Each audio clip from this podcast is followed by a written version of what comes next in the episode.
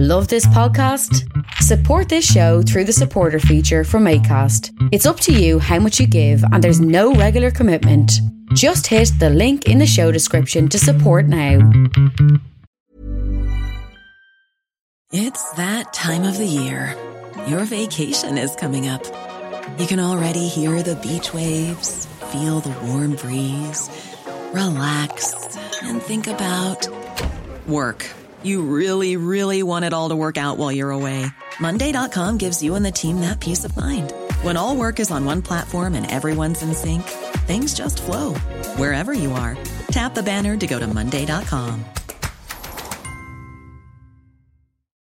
Millions of people have lost weight with personalized plans from Noom, like Evan, who can't stand salads and still lost 50 pounds.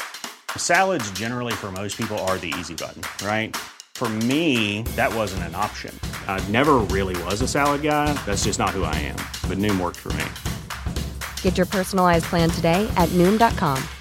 Real Noom user compensated to provide their story. In four weeks, the typical Noom user can expect to lose one to two pounds per week. Individual results may vary.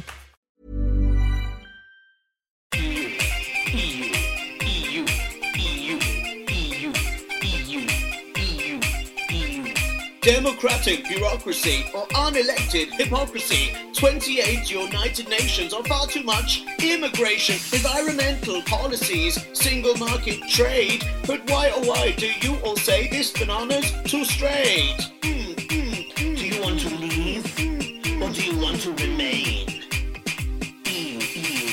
I can't live with or without you. I can't live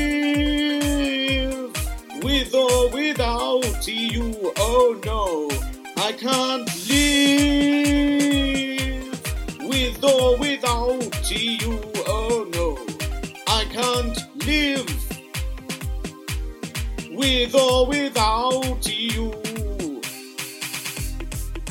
Hello and welcome to the Partly Political Broadcast EU Referendum Special. I'm Tiernan Douieb, and that is a name that really needs the EU, otherwise, I'd be Tiernan Duyeb, and that is just silly. On this show, I'm going to be looking at the facts of what the EU is, what it does in different areas, how being in it affects the UK, and how leaving it might affect us. So, just the bare facts, and also some facts that aren't at all about bears, and are hopefully a little bit more about the EU. And I'm going to pop in a few relevant clips of interviews from all of my previous podcasts. I'm going to try my best to not be biased either way. I've tried that throughout, though I am going to stick my personal thoughts at the end for any of you who are banking the entire way on how you vote based on how I'm going to. I'm sort of like the anti Russell Brand, if you like. Do vote, but exactly how I do. So, hopefully, if you're on the fence, this is going to help you not snag your nether regions on a pointy bit as you try to get off it to go and vote on June the 23rd. I have tried to cram everything you might want to know before you go and vote into this show, but chances are I've probably forgotten some really, really obvious things. So if you have another question or query you'd like me to try and answer, do, as always, drop me a line at parpolbro on Twitter or Facebook or at partlypoliticalbroadcast at gmail.com. And today I'm joined for this show by the specially built, just for the podcast, Eurobot 3000. How are you, Eurobot?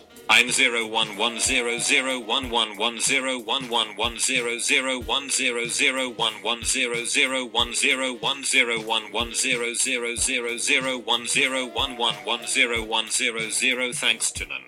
I've programmed you to speak in every language found in the European Union. Why are you talking in binary? I thought it would help the English listeners if, even though I know their language, I just said my own and assumed they'd understand. If you like. I can also point and shout louder until they do. No, that's fine. Right, let's get on with this. So, first, let us start at the beginning, because, well, that is how beginnings work. First question What is an EU when it is at home? The European Union is, as it says on the very large tin, an economic and political union of 28 member states that are, obviously, in Europe. Sorry, Australia, this one ain't like the Eurovision. Yes, stay all the way over there by yourself. Oh, sorry, New Zealand, I didn't see you. You're very quiet. The EU origin story started when the whole of Europe was bitten by a radioactive spider. No, sorry, I mean, uh, it all started after the Second World War when politicians across Europe, including many British ones such as Winston Churchill's son in law Edwin Duncan Sandys, They all reckoned that it'd be pretty great if after that last one there weren't any more big wars between European countries. I mean, up until that point, Europe was like one big warry Bremner, with wars almost seeming to be just what you did on a Sunday when there was nothing on the telly, because in those days there really wasn't anything on the telly and you had to go to the cinema just to check. Effort! The 90s dance troupe sounding European Movement International was formed in 1947, followed by the European Coal and Steel Community in 1952, then the European Economic Community in 1957, which included Belgium, France, Italy, Luxembourg, the Netherlands, and West Germany, which was the cool, kind of less scary side. The UK joined in 1973, the same year as Denmark and Ireland, and then Greece, Portugal, and Spain joined in the 1980s, and then in 1990, after the Berlin Wall fell, largely due to the powerful unifying force that is David Hasselhoff's singing, a newly reunited Germany became a member as well. As did Cyprus and Malta, at which point everyone else in Europe went, hang on, is that where the party's at? And the Maastricht Treaty came into force in 1993, forming the EU as we know it today, and adding a ton more countries in years afterwards. There are now 28 member states, and they all got sent badges, a plastic vinyl with the theme tune on, and a certificate made of sugar paper with their name spelt wrongly on it. Or that might have been the Masters of the Universe Club, I can't really remember. But what does the EU actually do? Well, here is a clip from my interview with EU policy specialist John Worth from episode 5, where he explains, quite clearly and hopefully, what it is. Okay, John, so this is going to sound like a really silly and quite big question to start with, but as a general member of the public myself, I don't really know what the EU does. What does it do? it's basically a large free trade block. Essentially, it allows those countries that are in it and companies operating in those countries to basically sell their goods and services to all of the other countries within the block. It's much easier to do that than if you were, say, selling a car to the United States, something like that. So basically, it's a, an economic trading block with 28 countries in it that was established back in the 1950s to ensure that there would be peace in Europe after World War II. And that's the, the best explanation of what the European Union is and what it does. Right. So it's it's uh, primarily for trading purposes, really. It's primarily for trading purposes, but it's not only that. Um, if you are trading uh, anything from a car to a bottle of whiskey, uh, if the people on the other side of the border have a different definition or a different thinking of what your car is, uh, what it, how it, how it is legal, like the French used to drive with yellow headlights on their cars and the British with white headlights. Right.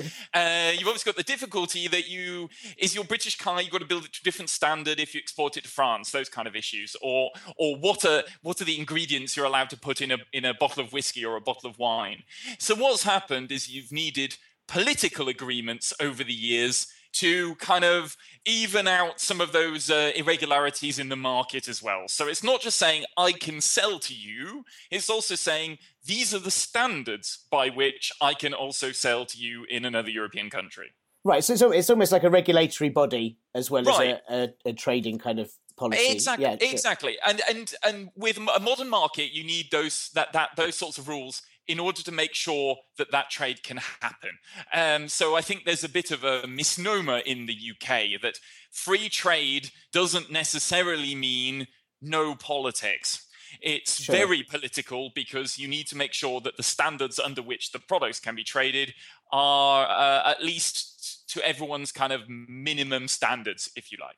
So is that why things like workers' rights uh, are part of it, or is that exactly yeah? and and environmental standards, uh, things like that? That basically therefore means that uh, if I don't know, if Slovakia were treating all of its workers particularly badly, then um, a lot of business would move to Slovakia in order to undercut businesses in neighboring countries, in mm. Czech Republic or Austria or something like that.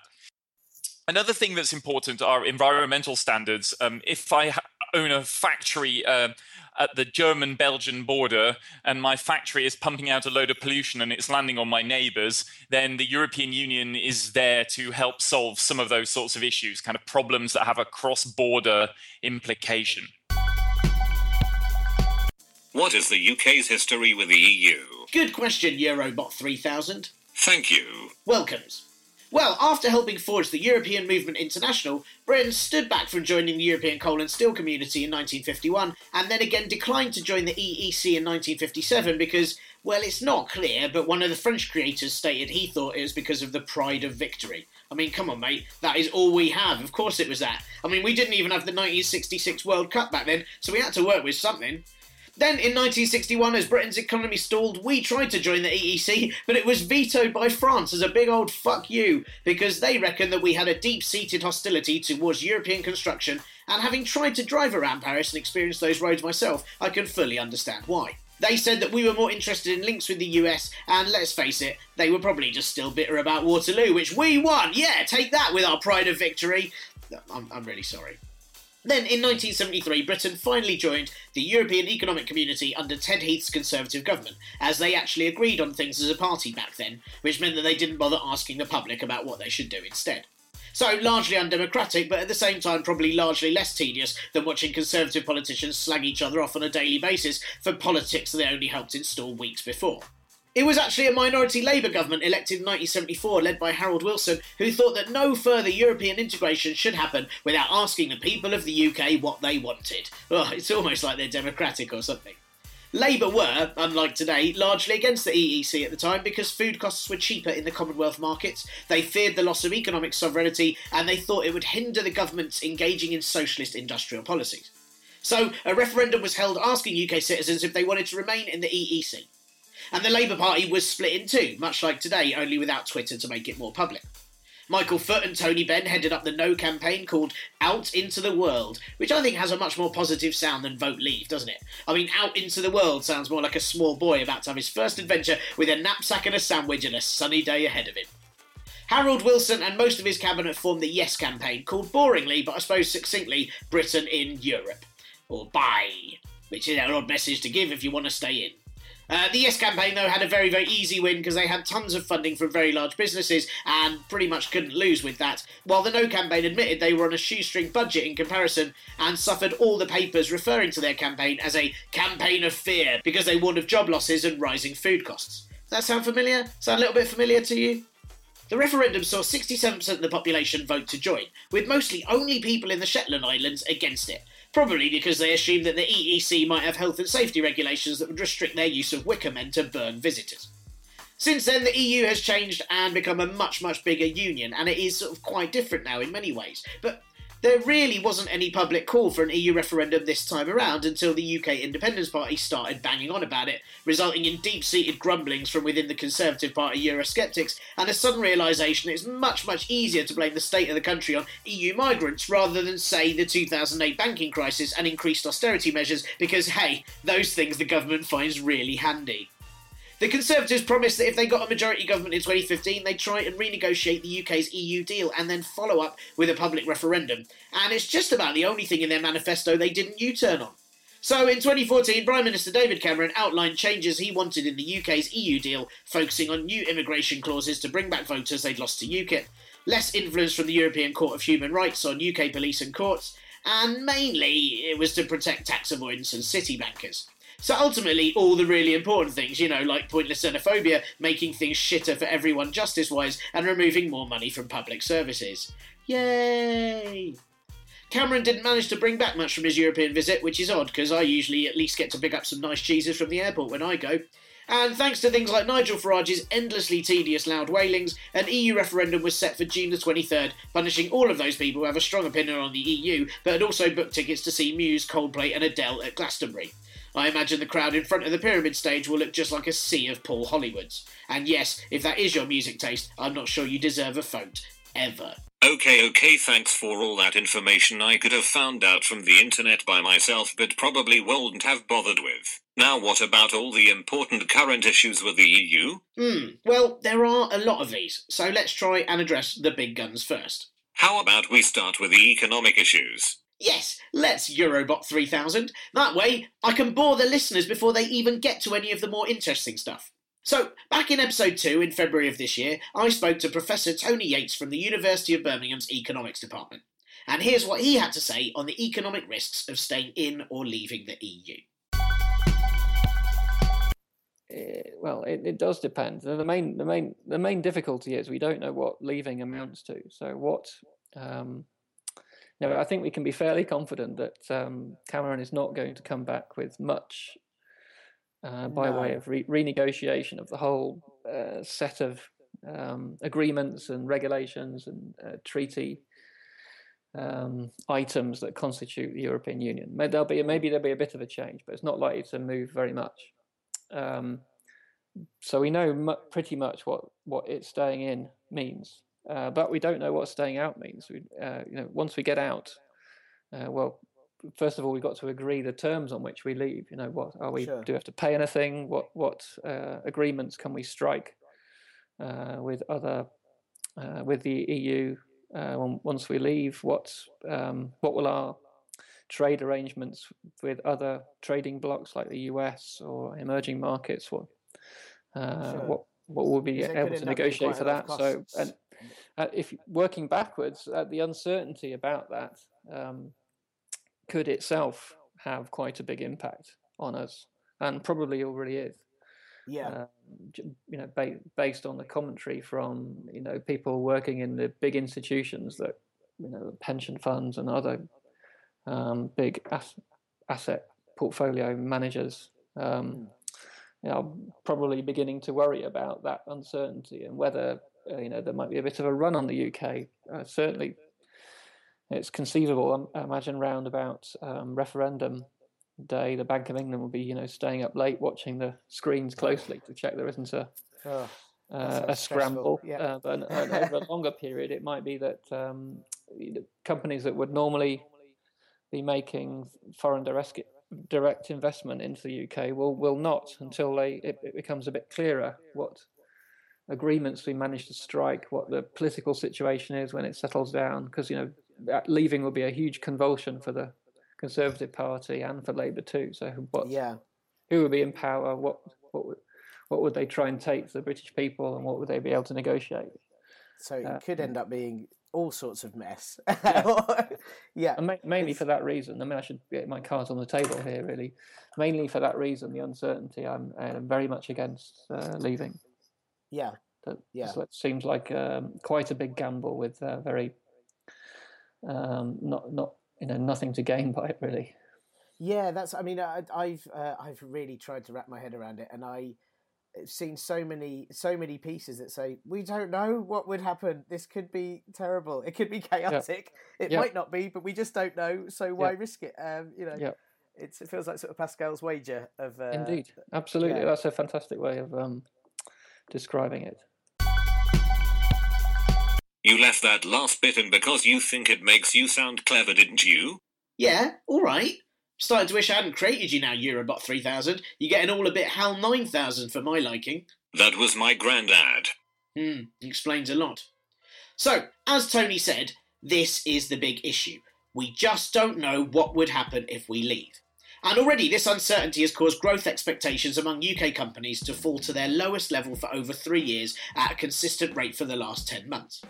And while that could balance out after a referendum because of the ridiculously childish way the financial market works, where some people just decide things will be bad and so therefore everyone pulls out, markets fall, and then things do go badly, yeah, things could actually continue to go badly. I mean, you often wonder if the City of London should just be given free uppers so that they constantly think everything will be great and the economy is forever stable.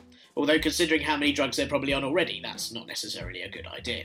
Part of this is all to do with what deal we would renegotiate with European countries if we left the EU. Currently, because the UK was an early member state and is a major EU stakeholder, we have a few benefits at our disposal. And these include, you know, not having the euro, uh, an opt out from an ever closer union, which makes us all sound like we have relationship issues, but is actually quite an important opt out. Uh, we're not part of the Schengen Agreement, which I'll talk a little bit more about later. Uh, we have opt outs in the area of freedom, security, and justice, which means that the UK can be excluded from certain legislation on a case by case basis. And we have an opt out on the Charter of Fundamental Rights of the EU which actually would have allowed UK workers the right to have more strikes and have greater powers in the workplace. But of course, that was a big no, no, no from the UK government. I think we'll opt out of that one. And very importantly, we get a pretty snazzy rebate on all our contributions to the EU, and our rebate happens straight away, so never actually gets sent to Brussels in the first place. The figure of £350 million a week uh, that gets sent to the EU has been bandied around, and that is what we would pay the EU if we didn't get over £100 million or £23 million a day back instantly.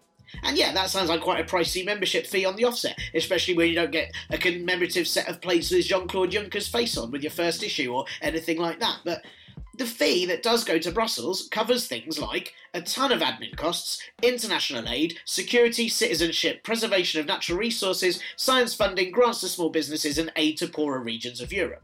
In fact, a lot of EU money has gone to communities in the UK that suffered from cuts to industry, such as large parts of South Wales. I mean, imagine if Newport hadn't got that funding, what it would look like. I know, right? In fact, figures from 2010 show that the UK spent 105 euros and 12p per person on membership, and that 53 euros and 5p of that was given back to the UK for agriculture funds. So that's not a bad deal. While there's an assumption that if we left, all the membership fee could be, say, spent on the NHS, actually, it would just get spent wherever the government decided to spend it. And again, judging by the current lot, that would probably be on some big defunct submarines, while the closest thing your community now has to an art centre is the bit of graffiti outside KFC that says Darren's a slag. But isn't the EU economy failing? Well, it depends on how you look at it. Uh, the share of world output that the EU has now is less than it used to be. It was 30% in 1980, and this year it's now 16.5%. But the EU is actually larger now in current and constant prices than it was in 1980. It's just that other economies like India and China have had huge economic growth since then. It's a bit like at school when you grow taller than your mates and then they all catch up, but you're still doing okay. Not that I know, because I've been the same short height since I was about eight years old, but there you go. Of course, there is the Eurozone debt crisis, which has been continuing since 2009 and was caused by a number of issues from rolling debt caused by banking bailouts after the global financial crisis to bailouts given to Ireland, Portugal, and Spain, and of course, Greece. Greece is a whole other podcast of explanation, as it was a result of many things from the EU helping financial institutions but not people, all the way to Greece's laws meaning that no one ever really paid much tax, which really didn't help. I mean, ultimately, I'm still sure that if they just broke less plates at dinner, it would have saved a ton of cash. But despite Grecians being very rightly upset with the way that the EU bullied them into staying and taking bailout money, Greece's economy is now performing, while still not perfect, much, much better than expected. However, at a time where Greece really needs the EU to invest more in their economy while interest rates are low, they aren't doing enough. All across the Eurozone, investment is still lower than it was pre crisis, and the banks are struggling in many European countries. So, is it safe for us to stay in? Well, it is all healing, but very slowly. And because we aren't part of the Eurozone, the UK isn't as affected by this as those countries that are in it. Plus, leaving may cause the pound to fall pretty drastically anyway, leading to further recession that way. Very much damned if you do, damned if you don't. It all just depends on how you like your damning to occur. Personally, I like mine with a little bit of faint praise, but that is because I faint very, very well. But what about Norway? Or Switzerland? They aren't in the EU and they seem to be fine. Okay, I've thrown a lot of facts and figures about, so let's discuss membership possibilities like this. Let's say the EU is one giant pub. The EU is one giant pub. You, you didn't need to do that. Is it mostly Belgian beer? That stuff makes any drunk quicker than crude oil. I, I don't know. Just go away. Look, if the EU is one giant pub with all the member states around the table, then currently the EU would be part of that table, engaging in high level bants about how pathetically optimistic we continue to be about England's chances in the Euro 2016, or something like that. Of course, the chat would be in English because everyone else would speak it, but we hadn't bothered to learn any of their languages. Then we'd buy a round and some nibbles, but we'd get to eat a good amount of those nibbles, and all the other countries would make sure they got a round in too, despite not realising quite how much we drink and how dangerous that will be for them. Switzerland would also be at the table, but because they have an EU deal that works on a case by case basis, they'd still have to pay in towards the rounds. But while they'd probably get to ask for what drink they like, there's no say on crisp flavour as they need to abide by EU food laws. They have over 100 separate EU agreements, so bants are going to be pretty awkward at times, and most of the table probably avoid talking to them because they've opted out of free movement, and that means they never invite anyone else to their pubs anymore. Ultimately, Switzerland is the pal that the EU isn't all that happy that they're there, and wish they'd just take part properly and enjoy themselves, or piss off, go home, and watch Netflix instead of complaining. Meanwhile, Norway is the buddy that really, really wants to be part of the EU and keeps paying in for rounds, but is never asked what drink it wants, and is constantly given blue WKD, even though it hates it. No one involves them in the big chat topics, but if they don't go along with it, they won't even get that shitty blue alcopop, so they stick with it, forever regretting the day they pretended they were too cool for this gang. Now, if the UK decided to leave this pub, then we'd either have to negotiate being like Switzerland or Norway and accepting whatever the EU wanted us to drink without ever getting a say. That's, of course, if the EU even lets us rejoin them at the table, as the UK leaving the team might cause other countries to want to leave, and so there are chances that the EU might make a real example out of us to put others off going. So we might have to go to each individual country to see what they wanted first, and they might demand that the only way they buy us a drink is if we down a pint of sick or wear a silly costume, and we'd not have a lot of choice if we wanted to still sort of get any sort of trade out of this. The UK would try to add comments to conversations, but often everyone else would just go quiet and then start a new conversation in French so we couldn't understand it, and we'd have to sit on the edge of the table playing on our phones. There is also the possibility that we'd have our own table somewhere else and they come over to chat to us, but let's face it, when has that ever happened at a pub unless someone's a well known dealer or has excellent pirate DVDs? No, I'm not sure what I'm saying with that either. Terrible analogy. Look, 44% of all UK exports are with the EU, but only 8% of the EU's exports are with the UK. So chances are they'll be the ones clicking maybe on the event invite for us, uh, not the other way round. And speaking of Facebook, Turkey, all the while, is the one that's seen on Facebook that some of their friends are having an event, but they haven't been invited, so they're just going to have to stay at home and play with themselves yet again. I'm not entirely sure that analogy worked, but what I'm saying is it'll be very complicated trying to renegotiate 43 years of membership and hundreds of trading deals within a few years, and while we do, we'll all likely be in a very sticky financial situation. And I don't know about you, but that really makes me need a drink. Right, what's next? Democracy and sovereignty. Oh, yeah, here's another clip from my chat with John Worth. The difficulty I have with it is it has a major impact over our lives, but we as people have relatively little control over what it decides to do and how it decides to do it. Um, tended to be known as the democratic deficit in the European Union. Um, we tend to view the European Union as kind of a battle of the countries that are within it. Britain wants this, France wants that, Germany wants this. Um, I'd rather see it differently to that. We have the European Parliament. We, as European people, elect our members of the European Parliament, but the European Parliament can't really overall change the whole direction of the European Union.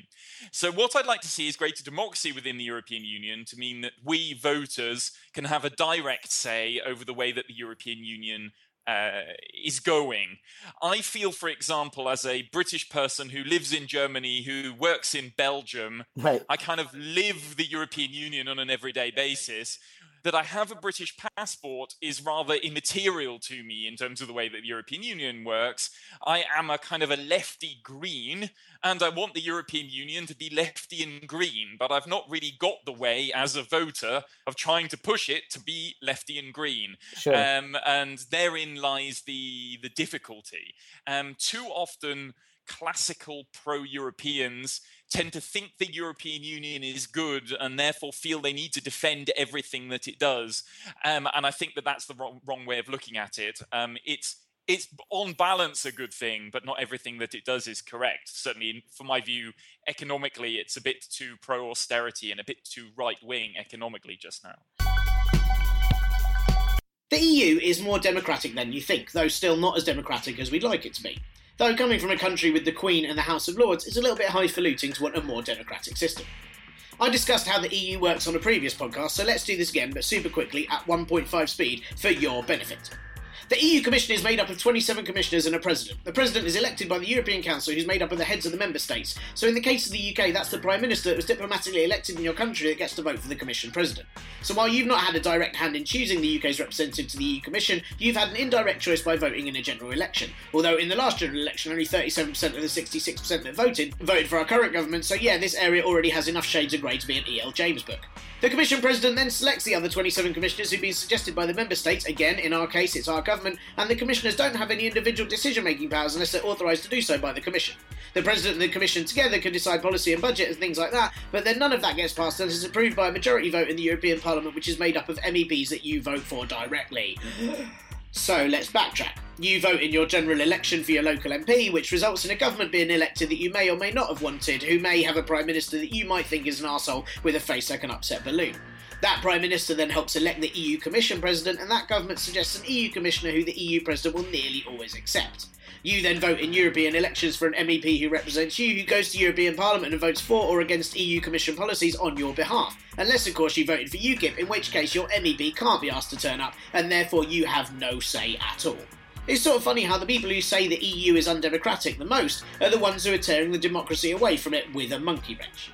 Yes, we the people of the UK don't get to decide on everything they do, and yes, the policies may get passed on a majority vote that your MEP didn't vote for, but that is how elections work.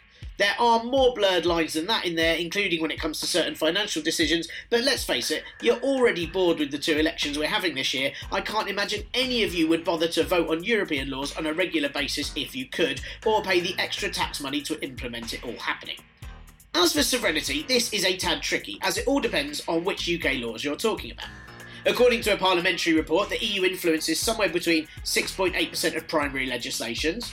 Primary legislations are things like a public general act or a private act uh, or a measure of the church assembly, and it influences 14.1% of secondary legislations in the UK. And secondary legislations are things like statutory instruments, you know, like when a saxophone is really, really still.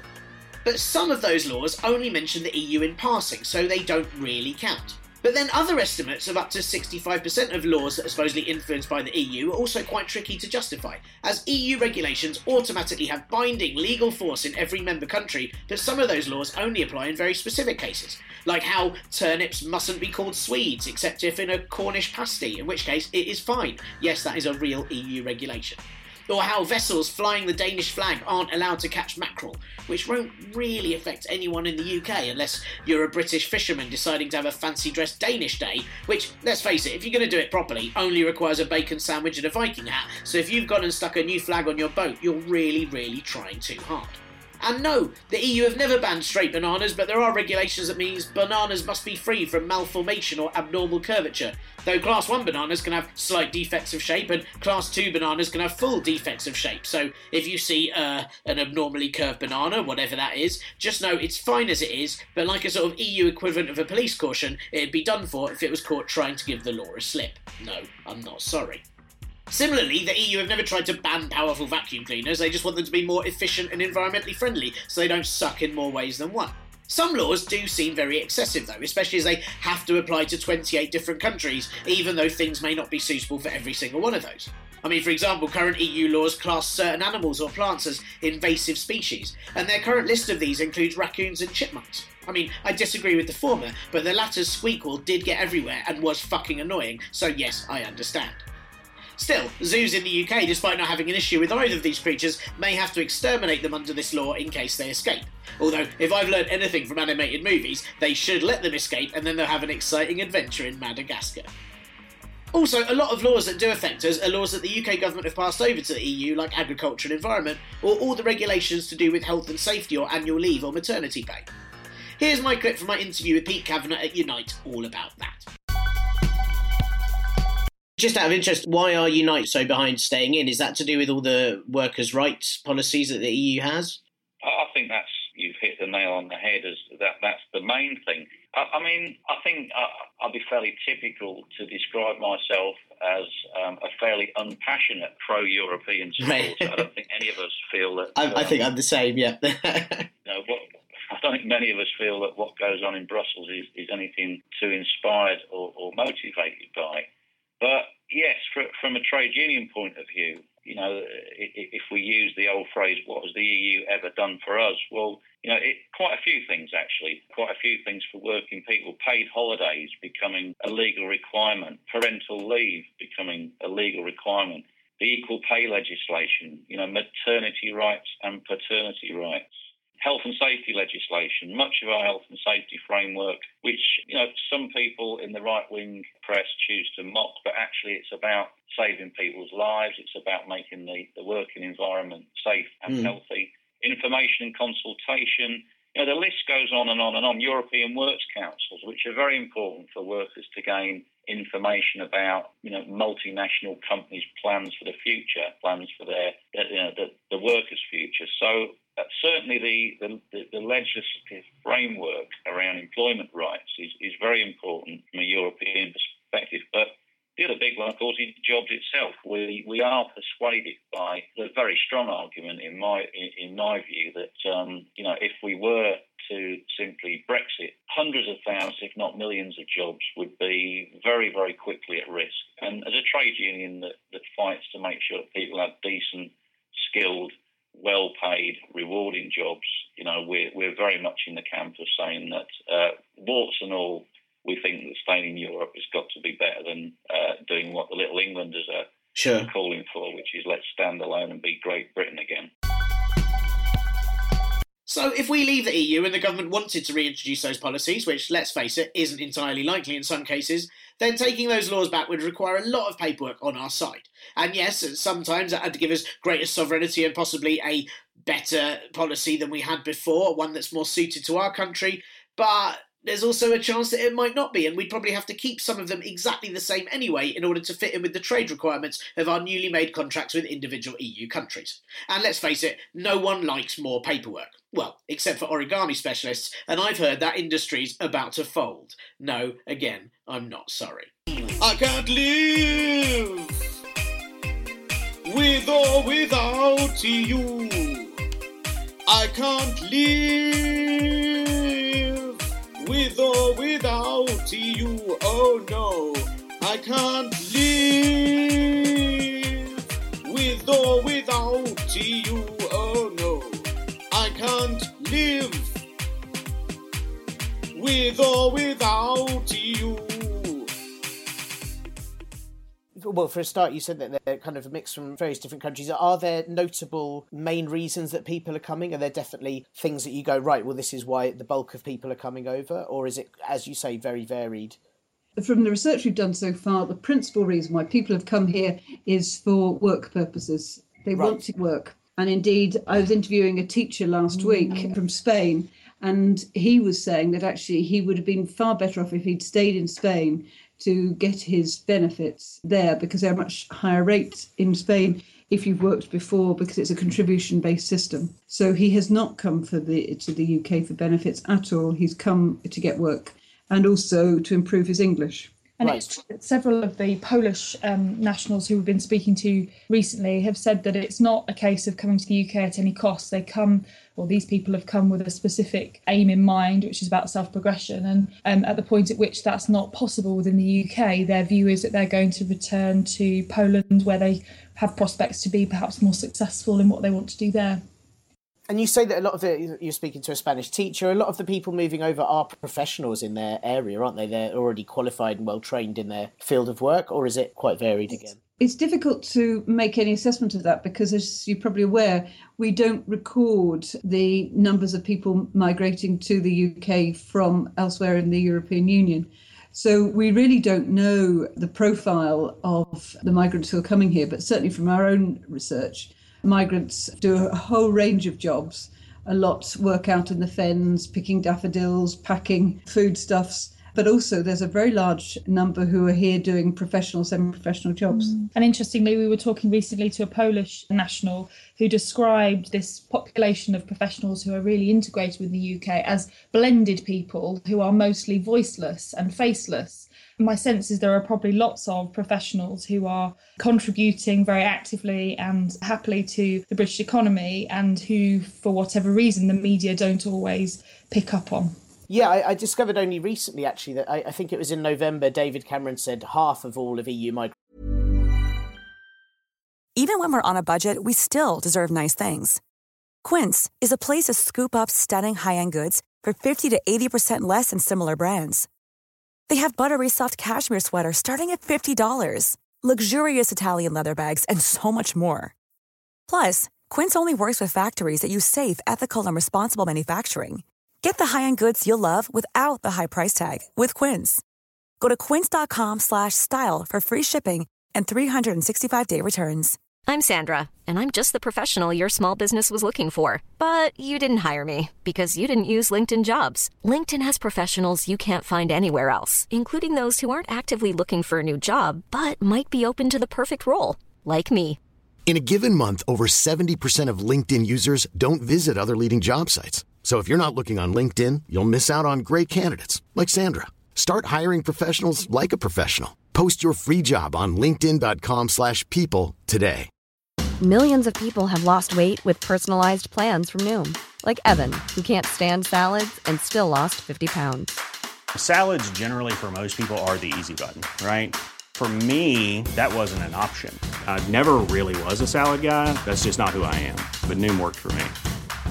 Get your personalized plan today at Noom.com. Real Noom user compensated to provide their story. In four weeks, the typical Noom user can expect to lose one to two pounds per week. Individual results may vary.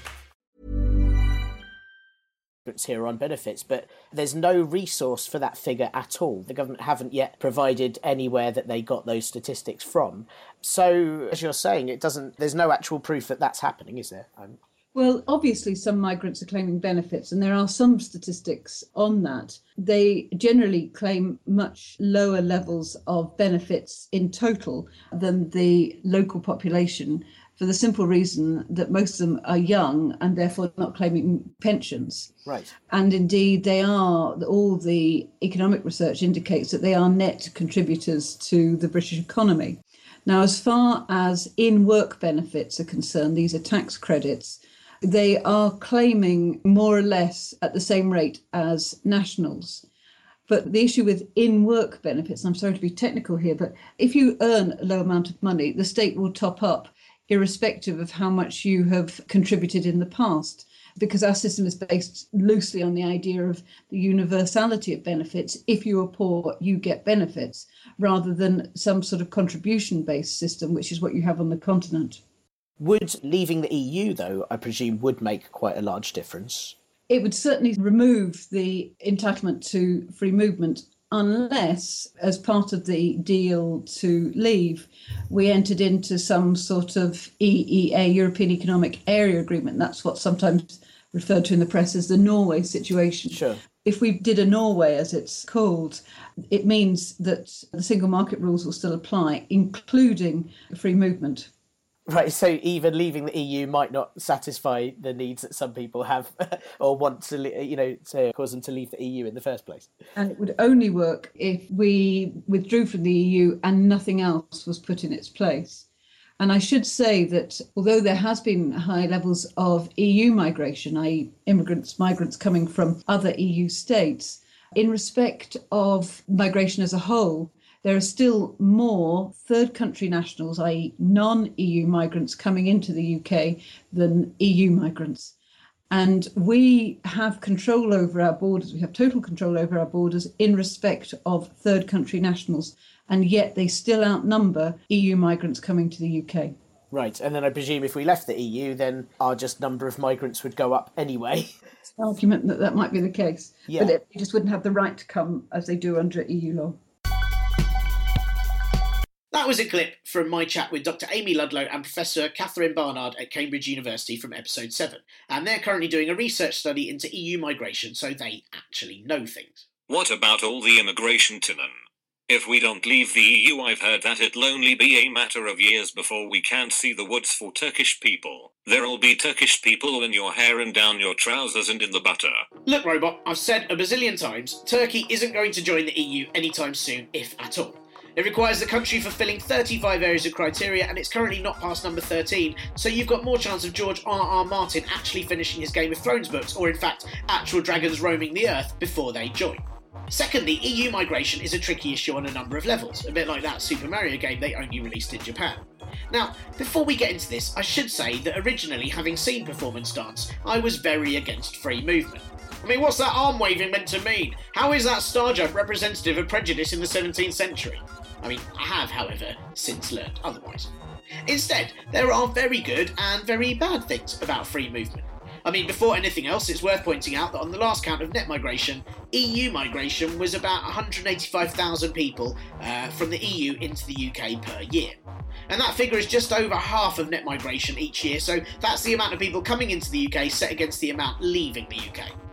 We're currently not part of the Schengen Agreement, which allows people to travel between EU countries without a passport. And as you may have noticed when landing in an airport or docking at a harbour, you do need your passport in order to get into the UK. Or in the case of those automatic passport reading gates, you need your passport, a ton of patience, and a restraint that stops you kicking the shit out of a robot. Hey now. Sorry. But we do have control of our borders. Though recent government cuts to border control does mean we probably don't have a soldier guarding every square of coastline with a large stick ready to prod any visitors straight back into the channel.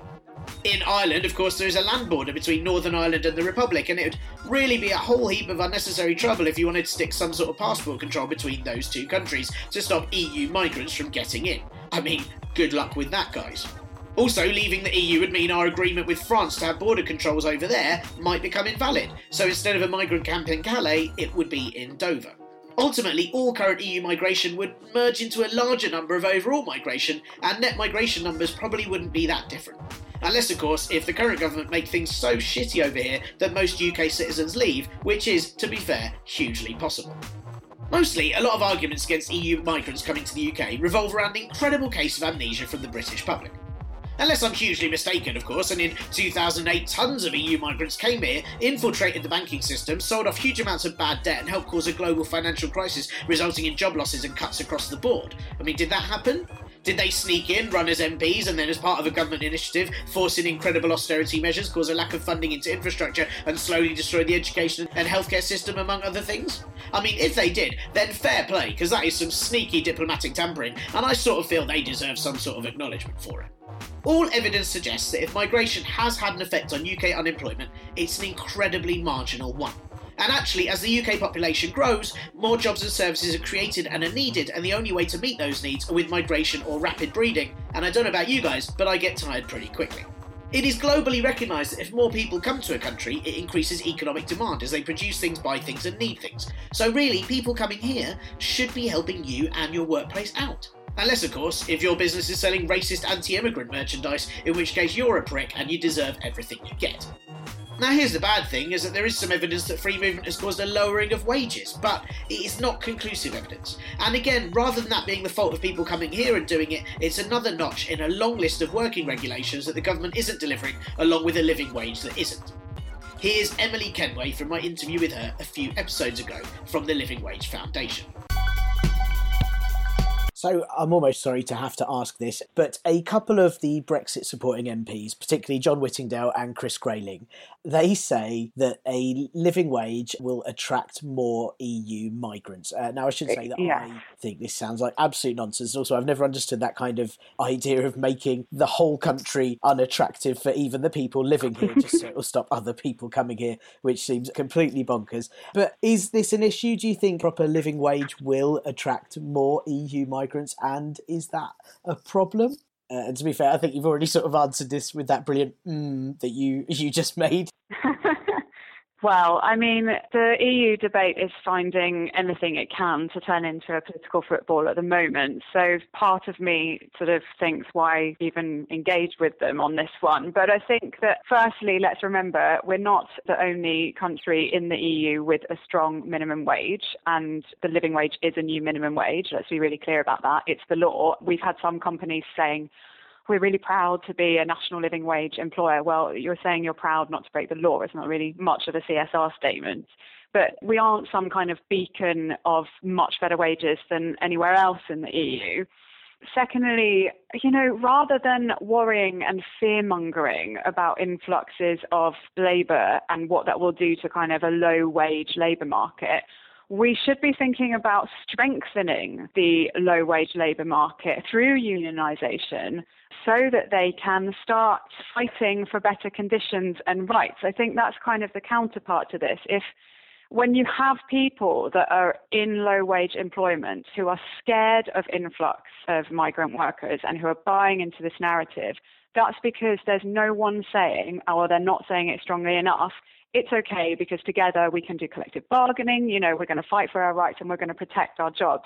And that's because we have had a real hollowing out of our unions in this country. And there are ones turning that around, like the Independent Workers of Great Britain, the United Voices of the World, who are starting to really organise specifically in those kind of harder to reach segments of the economy.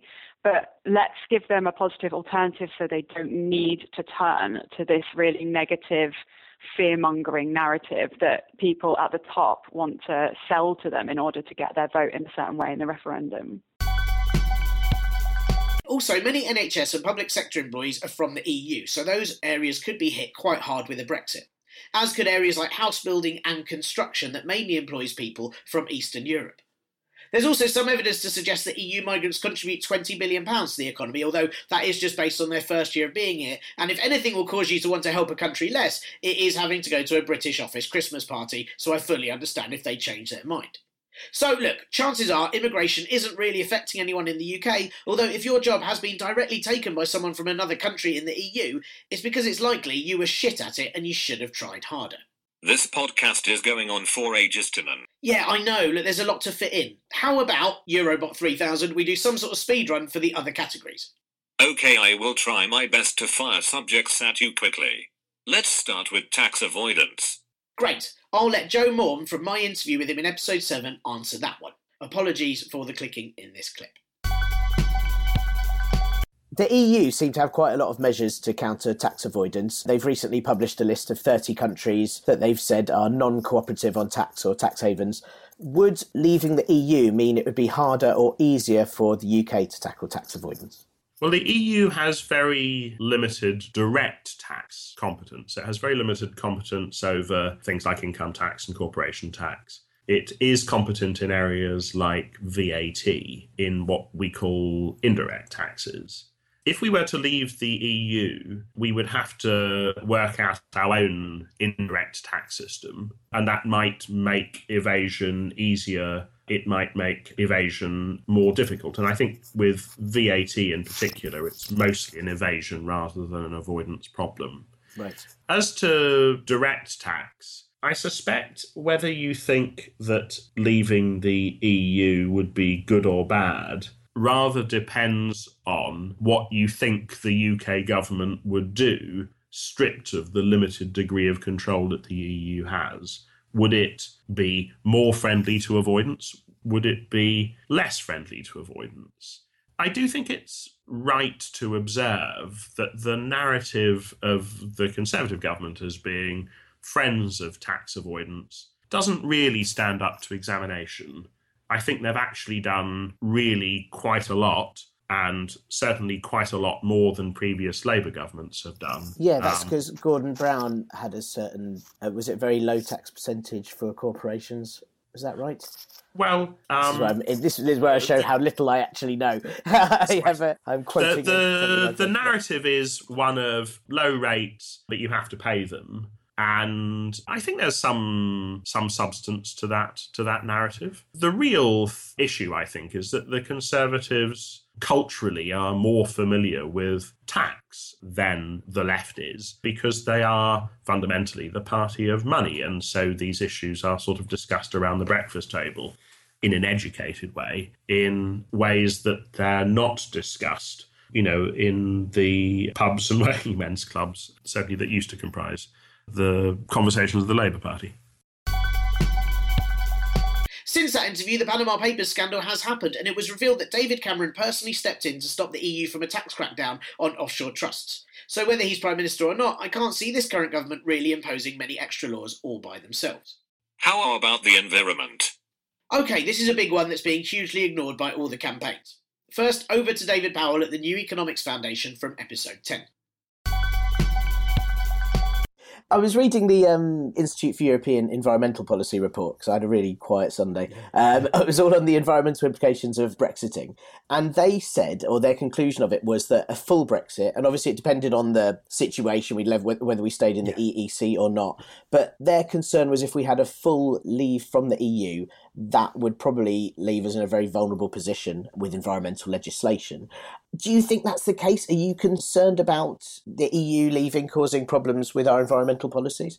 Yeah, so there is a load of evidence that has looked at this and has basically said pretty much, well, not not all, but a large chunk of the UK's environmental laws, things like that protect our habitats and that require us to move to renewable energy, a lot of that comes from Brussels, and that there isn't really a great reason to assume that if we left the EU, I mean, given bearing in mind no one quite knows, as you say, what it looks like to leave.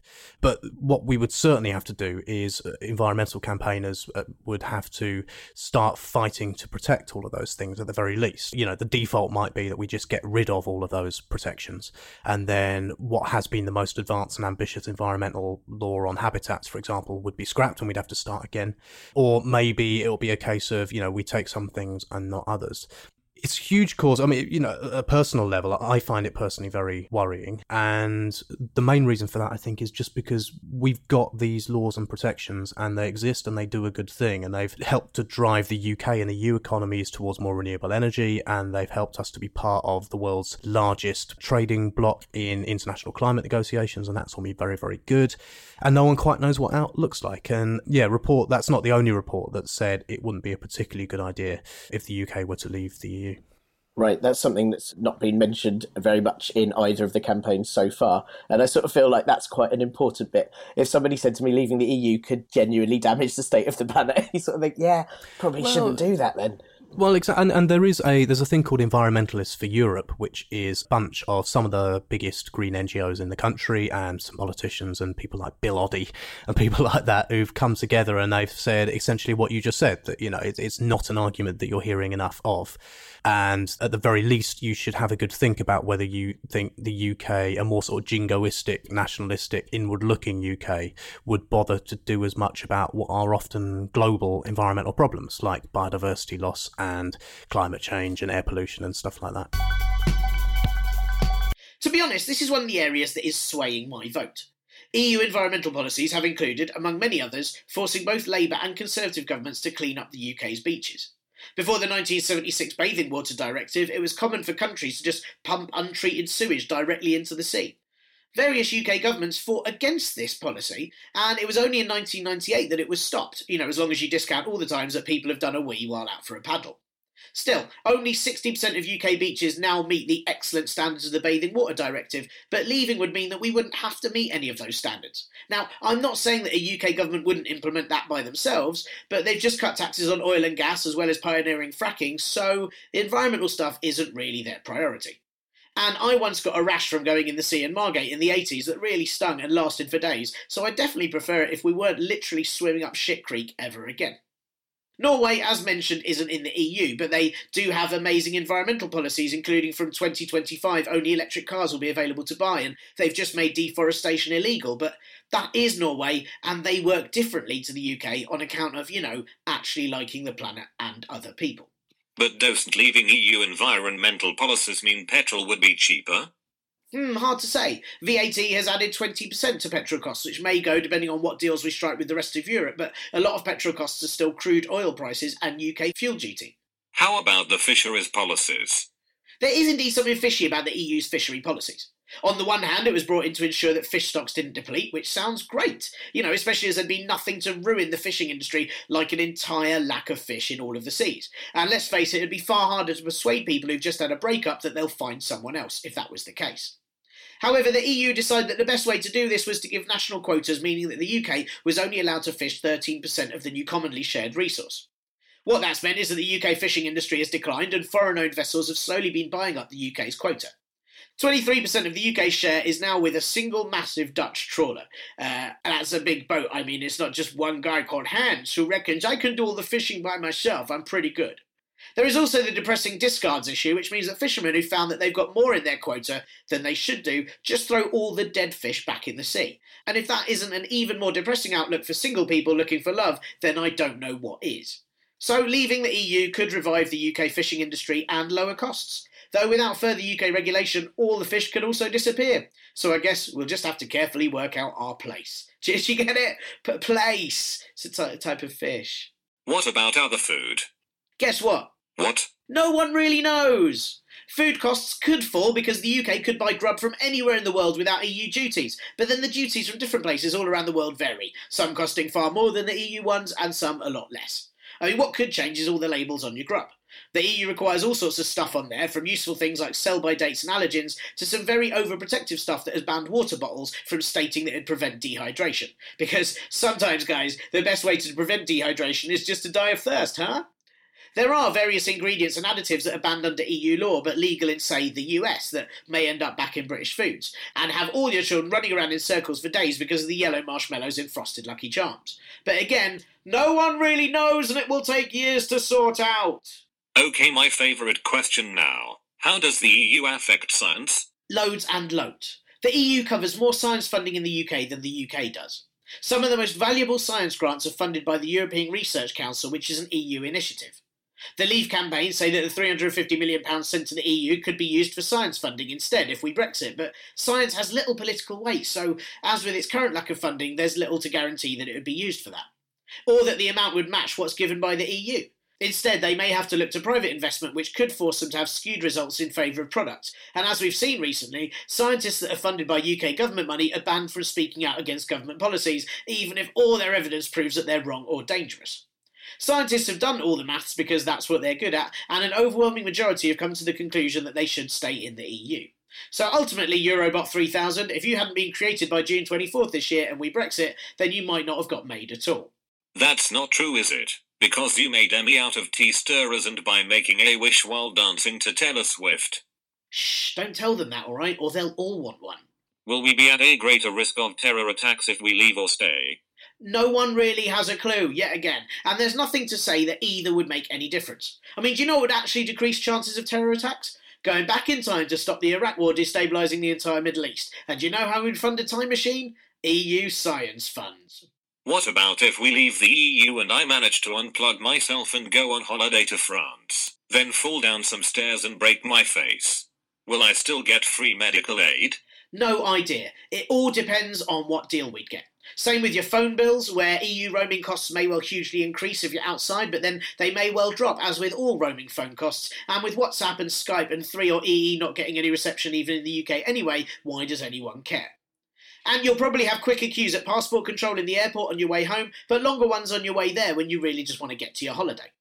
Car insurance will probably go down if you're female and up if you're male on account of not being part of the EU gender equality ruling, something that will really confuse sexists who both think women are worse drivers but would really like cheaper car insurance. House building might suffer as all the people who come here to do the manual labour and build them won't have free movement anymore. Oh, and your consumer rights may or may not be affected, and I just don't know because no one does, and pretending you do just doesn't count. What about TTIP? I spoke about TTIP in the last episode, Catch Up Loser. Okay, here's a biggie. Will Scotland leave Britain if we leave the EU? Here's Adam Ramsay from our last episode on that very subject. Why are Scottish politicians, and I think most, it seems to be the sentiment really in Scotland in general, why are Scottish people so pro EU? Why are they so pro uh, remaining? I think that's a very interesting question. And, um, and what's interesting is if you do opinion polls about how much people like the EU, then Scottish people say roughly the same things as people across the rest of the UK and actually across most of Europe, which is they think it's you know got various problems and so on. If you then ask if they're going to vote to stay in or leave, then Scottish people are much much more likely to say they're going to vote to stay in. Right. I think for me, there's a few potential explanations. So one is about identity. So I think that Scottish people are quite used to having what we sometimes call Russian doll identities. So it's a, if you're used to being Scottish and British, and you understand what both those things mean, then adding another Russian doll to that and being European as well is kind of perfectly easy and normal.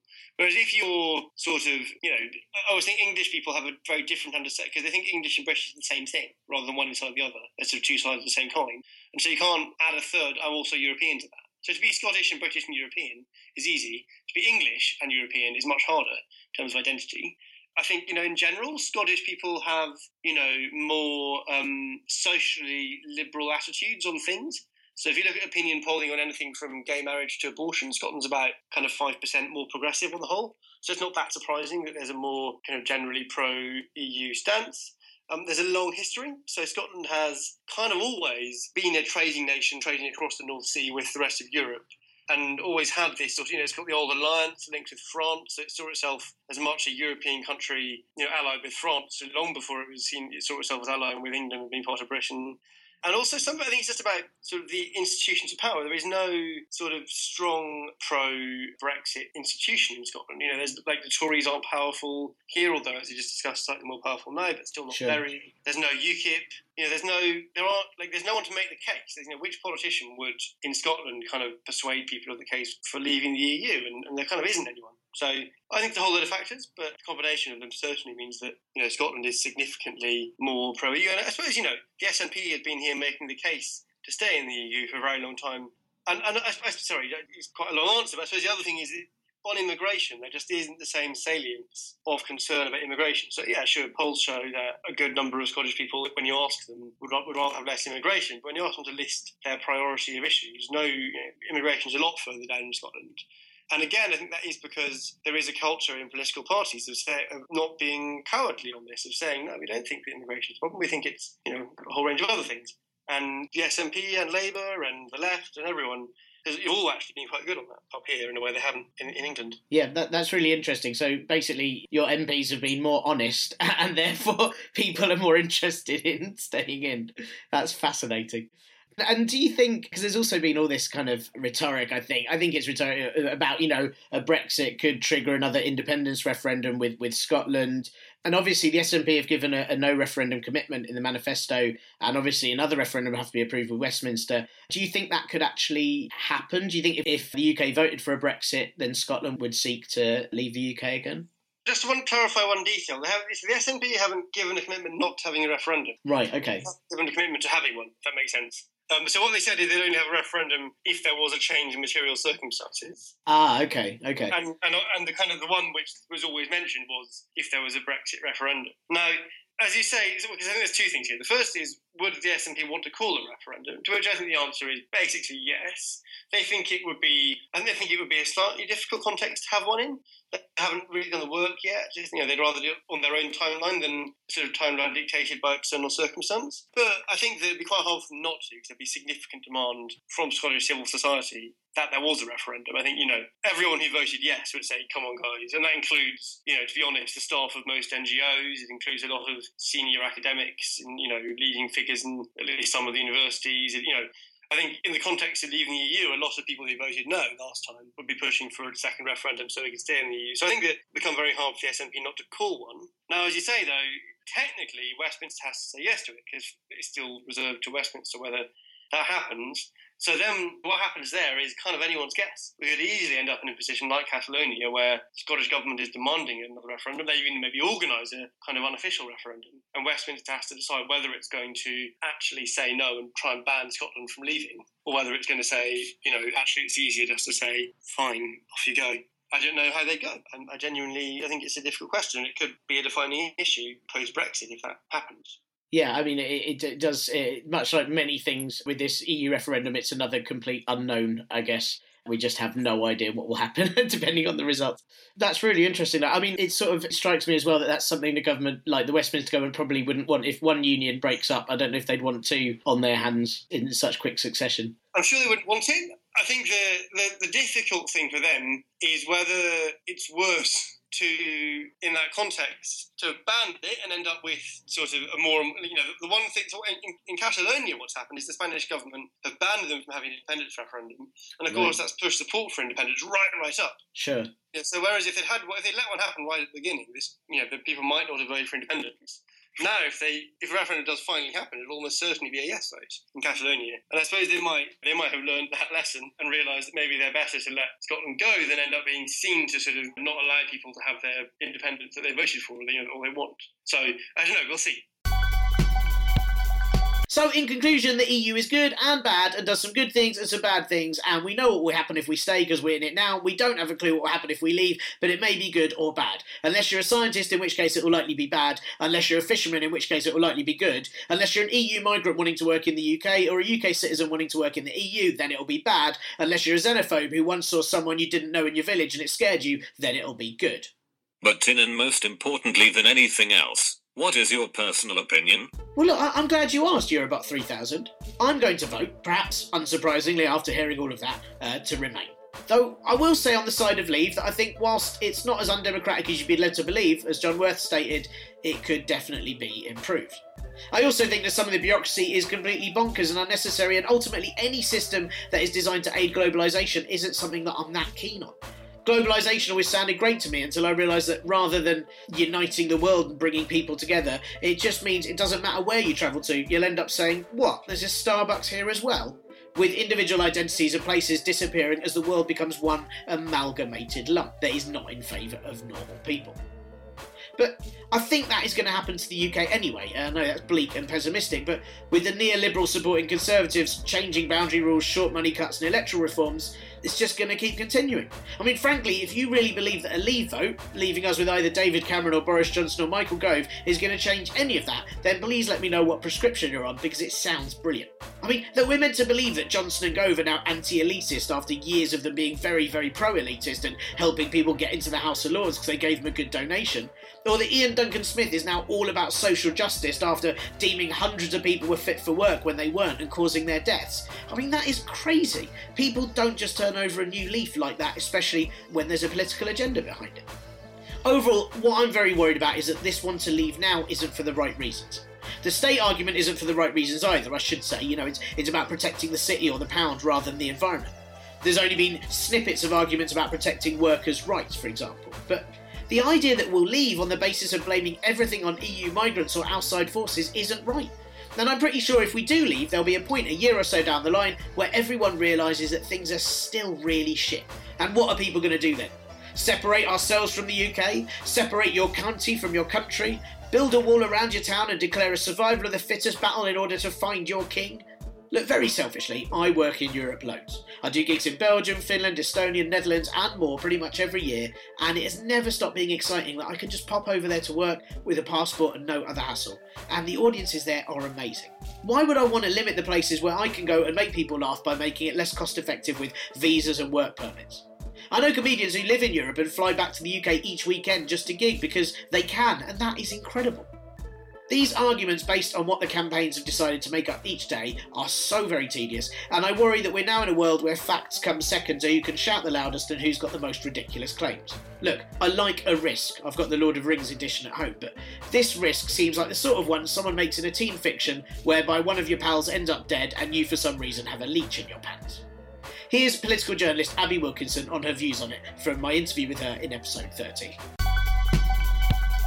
Are you in or out for the EU? What are you going for? I'm in because I, I, I'm in because I think the economic risk of leaving is, um, you know, I, I believe it. I can see it. I'm, I'm in because I do believe in the free movement of people. Um, and I'm also in because I like belonging to a larger organisation that's made up of lots of countries that seem to have elected more left-wing governments than us. Like I, I don't, I, I can understand the left-wing argument for Brexit. I just don't trust that's how it would actually play out. Um, I think you know, they, being in the EU protects our employment rights. Um, yeah, I, I, I, I prefer I prefer there to be higher powers than the Tories apart from anything else. So really, you should just vote for whatever you feel is best. But look, please, please do read up on facts if you're undecided, or in fact, even if you are decided. I mean, maybe focus on what you get out of a non-EU Britain or what you currently get out of us being part of the Union. And make sure you don't just base your vote on how either David Cameron or Boris Johnson feel about it, or you'll just be sick in your own shoe and not able to go out and vote at all because it's really hard to walk down the road in sicky, sicky shoes. Believe me, I've tried. If you need some facts, then here's Professor Catherine Barnard again with some recommendations on where you can get them. Do you think that the campaigns are giving people the correct information that they need to properly make a decision on whether we should stay in the European Union or not? Both sides have been economical with the facts. And there are now some good organisations that are set up to fact check what's being said by both sides. Now, I declare an interest here because I'm involved with Full Fact. Oh, uh, that's great. I've used them several times myself. Good. Wonderful. Well, that's a very good and wise choice because they are a non partisan organisation which fact check both sides and is doing quite extensive coverage of the EU and doing some very basic explanations about what the EU is about. There's also an organisation called InFacts, which is a pro EU fact checking service run by journalists, but they are also holding up to close scrutiny what's being said by both sides. So, for example, InFacts have fact checked Boris Johnson's explanation in the when he, he wrote his piece in the Telegraph explaining why he was going to vote to leave the European Union and they said there were six or seven factual errors in his right. statement. So that just gives you a flavour of the nature of the debate. And today you'll have heard Michael Gove saying that the legal agreement which Cameron entered into last week is not legally binding. Hmm. And again, a lot of people take a different view on that. And again, if I could plug the UK and the Changing Europe, which is also something that both Amy and I are involved in, which is funded by the ESRC, the Economic Science Research Council. They have a lot of information on their website, which again is, is non partisan, trying to explain in fairly clear terms what's going on. There is going to be no podcast next week because I think it's probably best uh, to now just see what happens, I guess. And either this lengthy, lengthy podcast that's taken a lot of work will be irrelevant in two weeks' time, or you'll be able to use it for the next referendum in about 30 years when you listen to it via a chip in your eye. I'm going to be part of the Simple Politics Politician Free panel in Whitstable on June the 16th, if you can be bothered to hear a lot of these views all over again. Um, if you're not near Whitstable, it's going to be streaming online at simplepolitics.co.uk. Huge thanks to all the guests whose clips I've cheekily used again for today's show. Uh, huge thanks to Eurobot 3000, who's going to be dismantled if it's a Brexit. Oh, what a horrible way to find out about your own finite existence. Sorry. And also to Mark Struthers at Energy Studios, who's done some fancy sound things to this episode to make it hear nice, uh, which is great. And yes, uh, we've needed that for a long time. Thank you very much, Mark. As always, please spread the word about this podcast, review it on iTunes, and contact me at Parpolbro on Twitter or Facebook, or at partlypoliticalbroadcast at gmail.com. Sure. So it may just all it will do is stop us talking about it as much for the next maybe twenty years until another one happens. Yeah, maybe. Well, until Nigel Farage kind of dusts himself down and two years ahead of time uh, starts talking about it again. Look at it in the 19, uh, 1975 referendum, for example. It took the Labour Party only until the early 1980s before they were once again advocating withdrawal in their manifesto. So th- there was only a kind of a sort of a ceasefire for just over five years before the issue really cropped up once more. So this this is an ongoing tension, an ongoing difficulty in British politics that the referendum is not about to solve. Uh, that's a shame because there is a big part of me that kind of thought one of the good things about the referendum is that after it happens, we won't have to talk about the referendum anymore. But obviously, that's not going to be the case. I'm afraid not. This is this is almost well. If, if Britain votes to remain, it will calm things down. If Britain votes to go, you're going to be talking about nothing else for the next two years in British ah, politics. oh, oh dear. Well, that's very sad There- news there's, a, there's, there's a good, there's a good case for Remain. If you're bored by the European Union, vote Remain because calm everything down. See you in two weeks when either things will be the same but angry or different but different angry. And now for the very, very last time. With or without you. With or without you.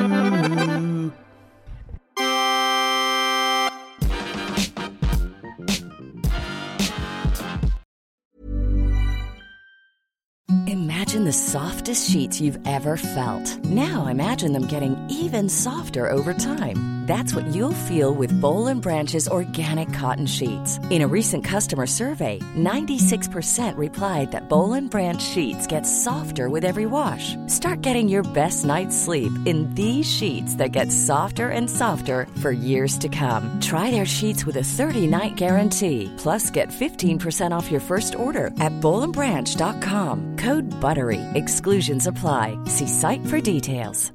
Even when we're on a budget, we still deserve nice things. Quince is a place to scoop up stunning high-end goods for 50 to 80% less than similar brands. They have buttery soft cashmere sweaters starting at $50, luxurious Italian leather bags, and so much more. Plus, Quince only works with factories that use safe, ethical, and responsible manufacturing. Get the high-end goods you'll love without the high price tag with Quince. Go to quince.com slash style for free shipping and 365-day returns.